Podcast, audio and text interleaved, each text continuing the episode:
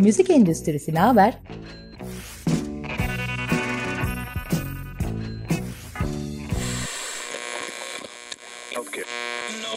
Müzik endüstrisinin her alandaki dinamikleri.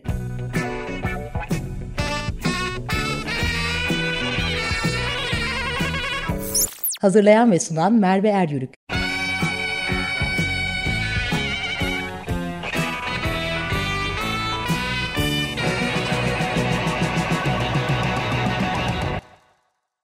Merhabalar. 15 günde bir yayınlanan Müzik Endüstrisi Haber programına hoş geldiniz. Bugünkü konuğum daha önce hiç konuşmadığım mesle endüstrideki mesleklerden birini konuşacağım için çok heyecanlandığım biri. Ee, endüstriye Rodi, DJ, Tom Meister, menajerlik ve yapımcılık mesleklerini yapmış Candaş Örnek bizimle birlikte olacak. Kendisi hem eğitimli hem alaylı desek doğru olur müzik işletmeciliği, müzik business konusunda da eğitim almış biri. Dolayısıyla çok kıymetli çünkü genelde bu yöneticilik işleri biraz endüstride e, alaylı olarak yapıyoruz. Bu meslekler çok fazla dışarıda bilinmiyor. Endüstrinin içerisine e, bile isteye ya da bazen kader içinde düşüyoruz. Sonrasında da bu meslekleri öğreniyoruz ama Candaş hem Türkiye'yi hem de yurt dışındaki uygulamaları tecrübe etmiş biri. O yüzden de bugün görüşleri çok kıymetli olacaktır diye düşünüyorum. Hoş geldin Candaş. Estağfurullah. Merhabalar. Merve nasılsın? İyiyim. Hoş. Teşekkür ederim. Sen nasılsın? Çok iyiyim. Her şey yolunda. Sağ ol. Ben bu programı geçen seneden beri yapıyorum. Müzik endüstrisinin de potansiyelini, sorunlarını, hiç bilmediğimiz meslekleri anlatmak için aslında bu programı yapıyorum. Yani kendi merakım için aslında e, bu işinde işinde uzman kişilerle konuşmak istiyorum. En ilgimi çeken mesleklerden biri de menajerlik herkesin bildiğini sandığımız ama aslında menajerliğin tam olarak ne olduğunu bilmediğimiz bir meslek aslında. O yüzden seninle ilk bir menajerliği konuşmak isterim. Türkiye'de menajerlik mesleği diye bir şey var mı? Nasıl bir meslek? Yurt dışında nasıl yapılıyor? Biz neyi eksik yapıyoruz? Neyi doğru yapıyoruz? Bir bize bir anlatsana menajerlik nasıl bir iş? Evet. E, ben kendi e, tarafımdan bundan bahsedeceksem Türkiye'de e, tabii ki sanatçı menajerliği diye, artist management olarak diye de global tanımladığımız sanatçı menajerliği e, evet var tabii ki var. Uzun yıllardır var. E, ben de yaklaşık bu seneyle beraber 20. yılım sektörde. Senin de bahsettiğin gibi çok böyle alttan geldim. E, müzik tutkusuyla geldim her şeyden önce. E, Rodilik, senin söylediğin gibi Tom Meister'lık, DJ'lik daha menajer asistanlığı, menajerlik ve en son müzik yapımcılığına da buna katarak devam ediyorum. Türkiye'de e, tabii e, en büyük derdimiz şu, e, müzik sektörü veya müzik endüstrisi dediğimiz zaman bunun, burada doğru doğru bir eğitim alabileceğimiz açıkçası bir kurumumuz yok. Hala da yok. E, ben de bur, burada bir şekilde alaylıyım. Dolayısıyla bu işte maalesef böyle yapıyorum. Eee hani bunun bir okulu vardı okuduk mu keşke olsaydı okusaydık diyorum. Ama yok mecburen e, alaylı bir şekilde Türkiye'de bu işi yapabiliyorsunuz. Ya da bu işi hani global ölçekte yapabilen e, veya burada tecrübesi olan insanlarla bunları istişare ederek kendinizi geliştirebiliyorsunuz. E, ve çok da araştırmanız gerekiyor. Ama dediğim gibi Türkiye'de başka işliyor bu iş. Şimdi bunun detaylarına istersen beraber girelim. Nasıl teknik konuşabiliriz? Ee, eğitim konusunda benim şöyle bir tecrübem olmuştu. Oradan söyleyeyim ilk başta. Ee, ben de müzik endüstrisine aslında isteyerek girmedim. Bir müzik sevdalısı olarak girmedim. Hayat beni buraya itti. Sonrasında içine düşünce de ya şeye alışmışız. Kurumsal şirketlerde çalışınca ya bu yaptığım işi ya bir şeyini okusam keşke ezberinden geliyorum. Dolayısıyla Berkeley'nin Music Business'ın e, online programına katılmıştım. Buradan da çok tavsiye ederim. Ee, çok iyi bir online bir e, uygulamaydı. Ama sonrasında şunu da görmüştüm. Süper bir program, harika bir eğitim, çok iyi öğretmenler var. Türkiye ile alakası yok ama. Evet. Yani orada benim işte o Berkeley bir koca bir marka onun eğitimini alıyorum falan ama Türkiye sonra kendi sahama indiğim vakit yani baya hani başka türlü bir hayat var. Dolayısıyla hani görmek bilmek için çok iyi ama kendi sahamda sadece bir vizyon kattı. Yolumu aydınlattı ama ben başka türlü iş yapıyordum Türkiye'de. Hatta kendi tecrübemi öyle paylaşayım. Tabii. Hatta mutsuz oluyorsun. Aa, ya bir dakika ya bu dünyada böyle yapılıyor da ama burada bunun bir karşılığı yok. Bir dakika bu daha da bu parametreler buraya uymuyor dedin değil mi kendi kendine? E belki bu radyo programımın yapmadaki çekirdeklerden biri o eğitim olsa gerek. Çünkü ya koca bir potansiyeli olan bir ülke bütün bunlar var kavramlar, sistemler, iş modelleri falan. Dolayısıyla hani Türkiye'de bu yok. Niye olmasın ya dillendirelim, konuşalım falan diye. Belki ilk başta burada başlamış olabilir benim bu radyo programı yapma isteğim. Ya evet şimdi dünyada şimdi ben temel olarak üçe hemen ya çok detay detayına girmeden şöyle bahsedelim. Şimdi dünyada bir menajer vardır.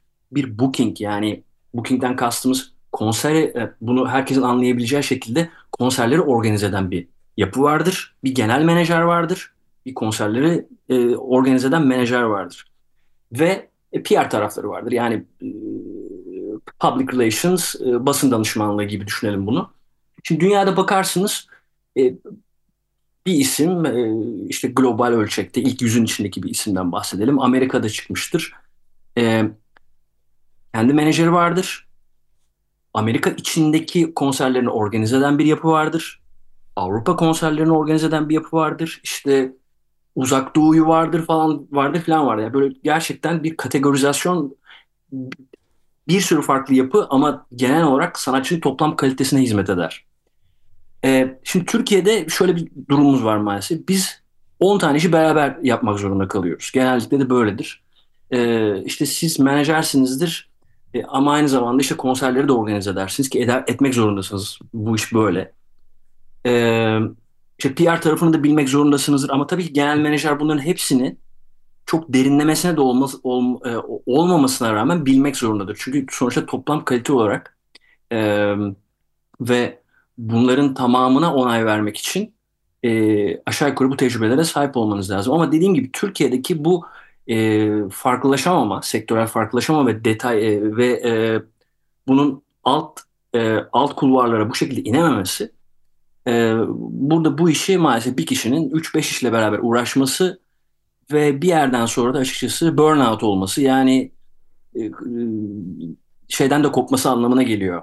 Dolayısıyla da e, en büyük senin de o sonuçta ben de okudum. Ben de bir takım programlara katıldım. Kitaplar okuyorum, makaleler okuyorum.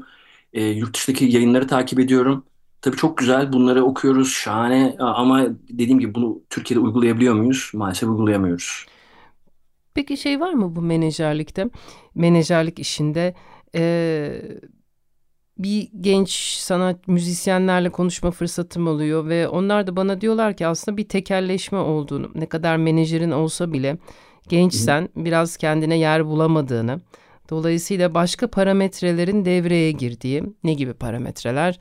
İşte dinlenme sayılarının çokluğu e, sosyal evet. mecra takipçinin çok oluyor olması bunların hepsinin çok büyük bir kriter olduğunu. Aslında ben yeniyim ve bir yerde gözükmedim. Yani ben bu konserlere çıkacağım ki dinleneceğim, izleneceğim, daha fazla sayılar tutacak. Hani şey kısmı hmm, ne diyeyim? Biz bu sayılara çok takılıyoruz. Bu sayılar tutmadığı için hiçbir konserde yer bulamıyoruz diyen çok genç bu işe yeni giren insanların e, bir şikayeti olduğunu duyuyorum. Doğru mu? Ben doğru tabii ki. Kısmen doğru. Ee, şöyle bak bakmak lazım. Şimdi tabii özellikle biz DSP diyoruz ama Digital Service Provider yani dijital servis sağlayıcılar isim vermeden yani şu anda insanların üyelik yaptığı ya da üyelik olmadan dinlediği, telefonundan, e, tabletinden dinlediği müzik tükettiği yerler e, son 5 yıl ya da 10 yıl arasında büyüdü. Fiziki satışlar tamamen bitti. Şu an hiçbirimiz CD almıyoruz. Burada dinliyoruz ve bu şey şöyle bir kriter haline geldi. İşte senin şuradaki şu platformdaki dinlenmen ne kadar? Senin buradaki platformdaki dinlenmen ne kadar? Bu bir e, şeye dönüştü. Orada birinciyim, burada ikinciyim, şuradaki dinlenmen çok az. Evet bu açıkçası e, ne kadar doğru değil. E, belki sen çok iyi bir müzik yapıyorsun ama doğru şekilde doğru reprezente edilmiyorsun belki ya da servis sağlayıcılar tarafından doğru listelere konumlandırılmıyorsan açıkçası fark edilmen çok çok zor. Artık çünkü insanların dikkati yani bırakın kimseye yani bilenler bilir. Yani önceden biz bir şarkıyı dinlerken yaklaşık bir, bir buçuk dakikalık introlar dinlerdik. Şimdi e, özellikle Z kuşağı ve yeni kuşak bu bize de hatta e, geçti. Yani e, ilk 5 saniyede sizi bir şarkı yakalıyorsa 10 saniyede yakalıyor. Yani popüler kültürden bahsediyoruz tabii ki bu arada. Yakalıyorsa yakalıyor, yakalayamıyorsa next diyorsunuz, geçiyorsunuz onu. Bu aynı şekilde radyo için de geçerli. Ve e, geldiğimiz noktada da evet yeni müzisyenlere yer açmak. Özellikle bu 1960, 70, 80'deki işte Amerikan kültüründeki o büyük büyük e, e, sanatçıların altında çıkan e, evet bu da çok iyi, bu da çok iyi. Bu da... Bizim daha çok yer açmamız lazım yeni independent, yani bağımsız müzisyenleri daha fazla belki popüler insanlarla bir araya getirmek. Bu organizasyonlarda onlara daha fazla yer vermek. Ben bunların çok önemli olduğunu düşünüyorum. E, ama tabii ekonomik olarak Türkiye'de işte zaten pandemi dönemini geçirdik müzik sektörü pandemi döneminde bitti neredeyse. E, tamamen kapanma durumuna geldik. E, anlayabiliyorum hem mekan sahiplerini hem organizatörleri. E, çünkü e, gerçekten zor bir ekonomik durum içindeler. Ve burada bir an önce buradan çıkmak ya da para kazanmak ya da id- idame ettirmek istiyorlar. Ama e, burada maalesef alt tarafta bu işi gerçekten e, iyi müzik yapan, iyi müzik yaptığını düşünen, e, popülerlikte bir şey değişken bir kavram. Yani siz 10 milyon da dinlenebilirsiniz, 1 milyon da dinlenebilirsiniz. 10 milyon dinlenen de çok popüler. 2 milyon dinlenen, 1 milyon dinlenen de popüler oluyor. Ama bu insanları, sonuçta bir live müzik var burada, bir canlı bir müzik var. Bu insanları harmanlamalı ve doğru yerlerde kitleyle buluşturmalı ve fark ettirmeliyiz. Bence sektör paydaşlarının burada biraz burada biraz buna dikkat etmemiz gerekiyor. Burada hak veriyorum kesinlikle. Ee, işte burada da ne kadar işte hep böyle bir aynı şikayet. Menajerim olsa bile ben hayatta yer bulamıyorum diye olan kısım işte bu tam olarak Değil konuştuğumuz mesele. Yer bulamıyorlar. Bu endüstrideki en büyük problemlerden biri. Peki şey söyleyeceğim. Endüstride şeyi görüyorum bir yandan da. E, her şeyini kendi yapabildiğim bir dönem. Yani işte üretimin evdeki bir stüdyoda e, üretebiliyorsun, tanıtabiliyorsun, her şeyini halledebiliyorsun. Menajerlik işini kendi başına yapabilir misin? Öyle bir meslek mi? Yapabilirsin tabii ki. Ama Türkiye'de şu da var biliyorsun. Ee, herkes bir anda menajer olabiliyor. Yani bugün hani ya bu bu işten biraz anlıyor ya. Hadi abi sen gel bir menajerlik yap falan. Ya da hani ben Avrupa'da da iş yaptığım için Avrupa turnesi de yapıyorum. Ee, Avrupa'da e, beraber çalıştığım yıllarca Hollanda'da özellikle Hollanda based arkadaşım var. Ee, mesela orada e, sizin bir birliğe üye olmanız ya da şöyle anlatayım. Bir o konser organizatörü olmanız için bir e, şeye ihtiyacınız var. E, bir yapıya üye olmanız, bir e, bir aşamalardan geçmiş olmanız, bir sertifikanız olması gerekiyor. Türkiye'de böyle şeyler yok biliyorsunuz. Hani bizim menajerlik anlamında da böyle bir şey yok. Ne bir menajerler birliğimiz var bizim, ne bir yapımız var. Buna yap, e, federasyon deyin, ne derseniz deyin, hangi adı e, söylersek söyleyelim. Böyle bir yapımız da yok. E, evet herkes kendi yapabilir ama ne kadar başarılı olabilir? Çünkü bu işin e, çok ciddi bir e, kısmını da tecrübe oluşturuyor açıkçası. İnsan ilişkileri oluşturuyor her şekilde insan faktörü var. Çünkü çok popüler bir iş yapabilirsiniz ama siz kötü bir management yaparsanız doğru reprezente, doğru temsil etmezseniz çalıştığınız insanı açıkçası e, zarar verirsiniz ve bir tercih sebebi olmaktan da çıkabilirsiniz bir yerden sonra. Çünkü üretim dediğim gibi herkes sürekli hit üretemiyor. Yani hitmaker'lık tabii var. Bir, iki, üç ürettiniz ama 5. 6. şarkılarınızda hit, hit yapamayabilirsiniz, düşebilirsiniz, tekrar çıkabilirsiniz. Böyle de bir şey değil bu müzik sonuç itibariyle. Ee, burada da aslında e, menajerlik bizim Türkiye'de en fazla görünen örnek aslında e, bir sanatçının ya da bir müzisyenin menajeri kardeşi, ablası, abisi, aile bireyi, kuzeni.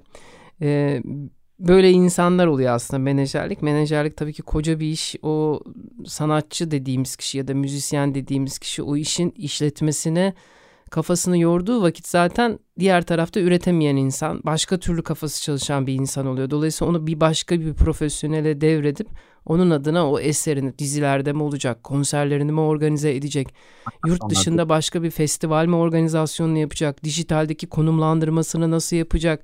Dolayısıyla bu böyle koca bir iş. Yine yıllar yıllar önce bir fuarda yurt dışında bir fuarda görmüştüm. Music Metric diye bir program vardı. müzik metrik programında işte ben bir şarkıcı olsam mesela Merve diye yazıyorduk ve Merve'nin hangi ülkelerde ne kadar çaldığını, neler olduğunu görebiliyorduk ve ben o sırada çok büyülenmiştim. Vay be Almanya'da çok çalan biriysem Almanya'daki festivalleri mesela başvurmaya çalışırdım.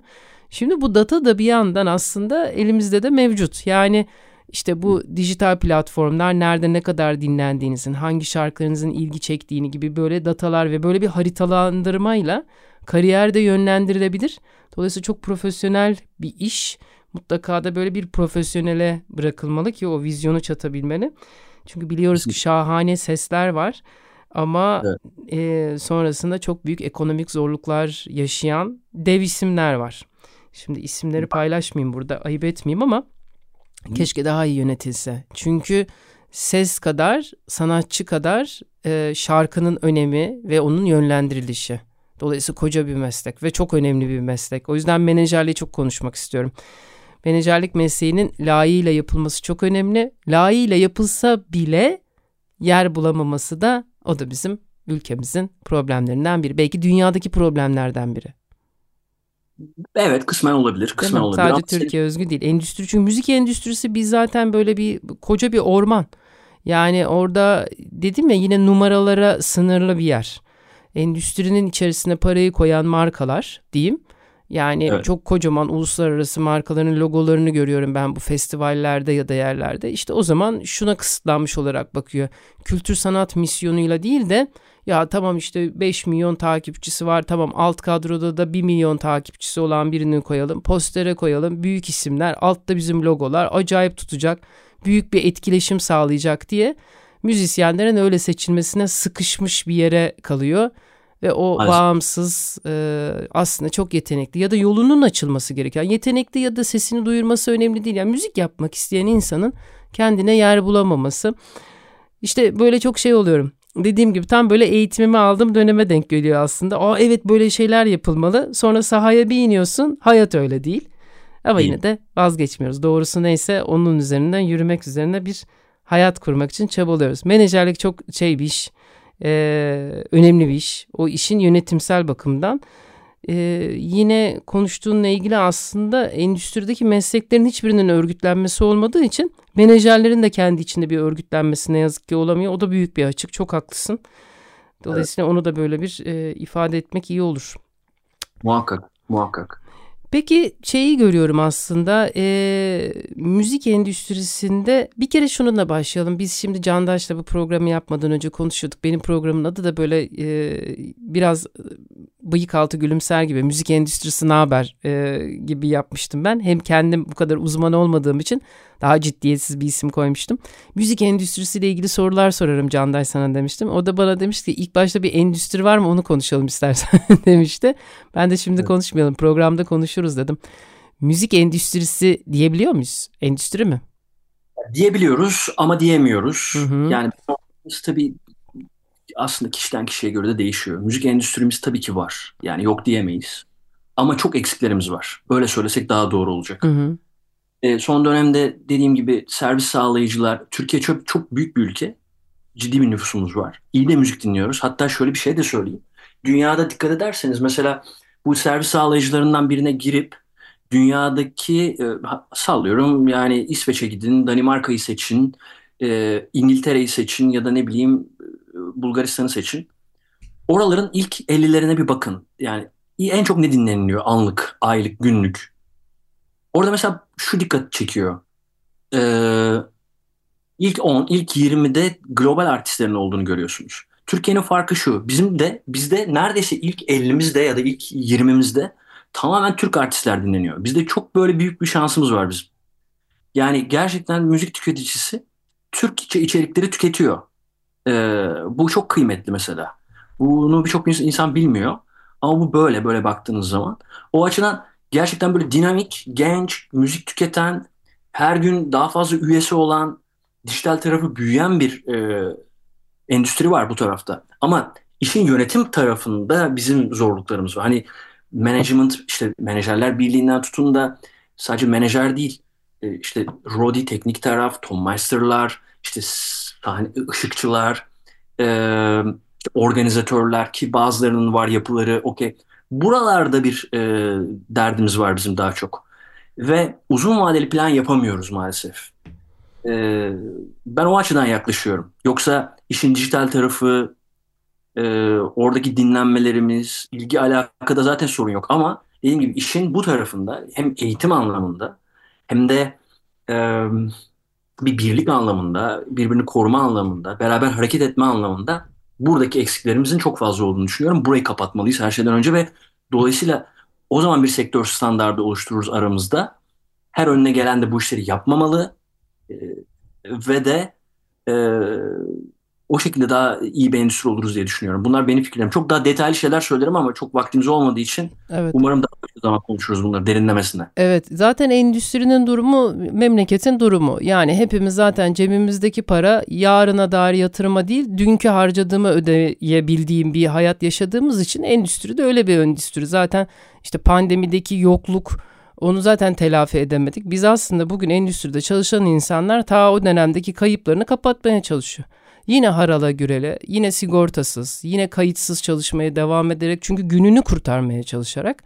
Dolayısıyla evet. işte evet endüstri diyebilmek için ona bir vizyonunu çatan, geleceği planlar kurabilen en azından birkaç tane büyük böyle bir cümle kurabiliriz ama bu memlekette çok da mümkün değil. Dijital platform, döviz kuruna karşı olan bizim o zayıflığımız, e, kocaman dinlenen dijital platformların abonelik ücretleri, çalınan bir şarkının bedeli, vergi yükleri falan bütün bunların arasında sabun gibi böyle eriye eriye eriye hala içinde kalmaya çalışan bir sektör. Endüstri var mı? İşte tam programın adı gibi müzik endüstrisi ne haber? Yani var mı hal? Yani gibi devam Halimiz etmeye çalışıyor. Endüstrimiz tabii ki var ama eksiğimiz çok var işte. Çok. Böyle desek Evet bu anlamda da çok şeyimiz var. Müzik endüstrisine tabii yapımcı tarafını biz burada çok konuştuk ama e, Rodilerle de ilgili ufacık bir şey söylemek istiyorum aslında. Bütün bu canlı müzik sektöründe çok önemli, canlı müzik değil tabii ki canlı ve kayıtlı müzik sektörü için çok önemli mesleklerden biri. Endüstrideki hiyerarşiler içerisinde herhalde alt kategoride kalıyor. Mesleki olarak yaptıkları iş bakımından değil. Ama, ama çok kritikler tabii. Çok, çok kritik bir... çok, çok. O yüzden de burada da bir Rodi mesleğiyle ilgili sonra uzun uzun diye konuşmak istiyorum. Senin de ilk sektöre girdiğin mesleklerden biri olduğunu da görüyorum. Onların örgütsüz yapıları herhalde en fazla pandemi döneminde de en canı yanan mesleklerden biri de Rodi, sahne, ışık tam böyle o sahneyi kuran sahne emekçileriyle ilgili onları da böyle bir kelimeyle çok bir şeyler söylemek istiyorum. Onların örgütsüz yapısı e, onların görünmez halleri ve çok ucuz maliyetli çalıştırılma yükleriyle beraber görünmez olmaları beni çok üzüyor. Umarım onlar için de ileride başka şeyler konuşabiliriz diye düşünüyorum. Ee, Canlaş katılımın için çok teşekkür ederim. Ben teşekkür ederim. Ee, ilerleyen dönemde daha uzun soluklu böyle derinlemesine inebileceğimiz bir sohbetin olacağını umuyorum. Burada olman benim için çok kıymetliydi. Çok teşekkürler. Ben çok teşekkür ediyorum. İyi yayınlar diliyorum. Herkese selamlar ve sevgiler. Bu haftaki programımız sona erdi. 15 gün sonra tekrar görüşmek üzere. Bir önceki programlarımızı Açık Radyo'nun web sitesinden ve dijital platformlarda müzik endüstrisi ne haber yazarsanız bulabilirsiniz. Görüşmek üzere.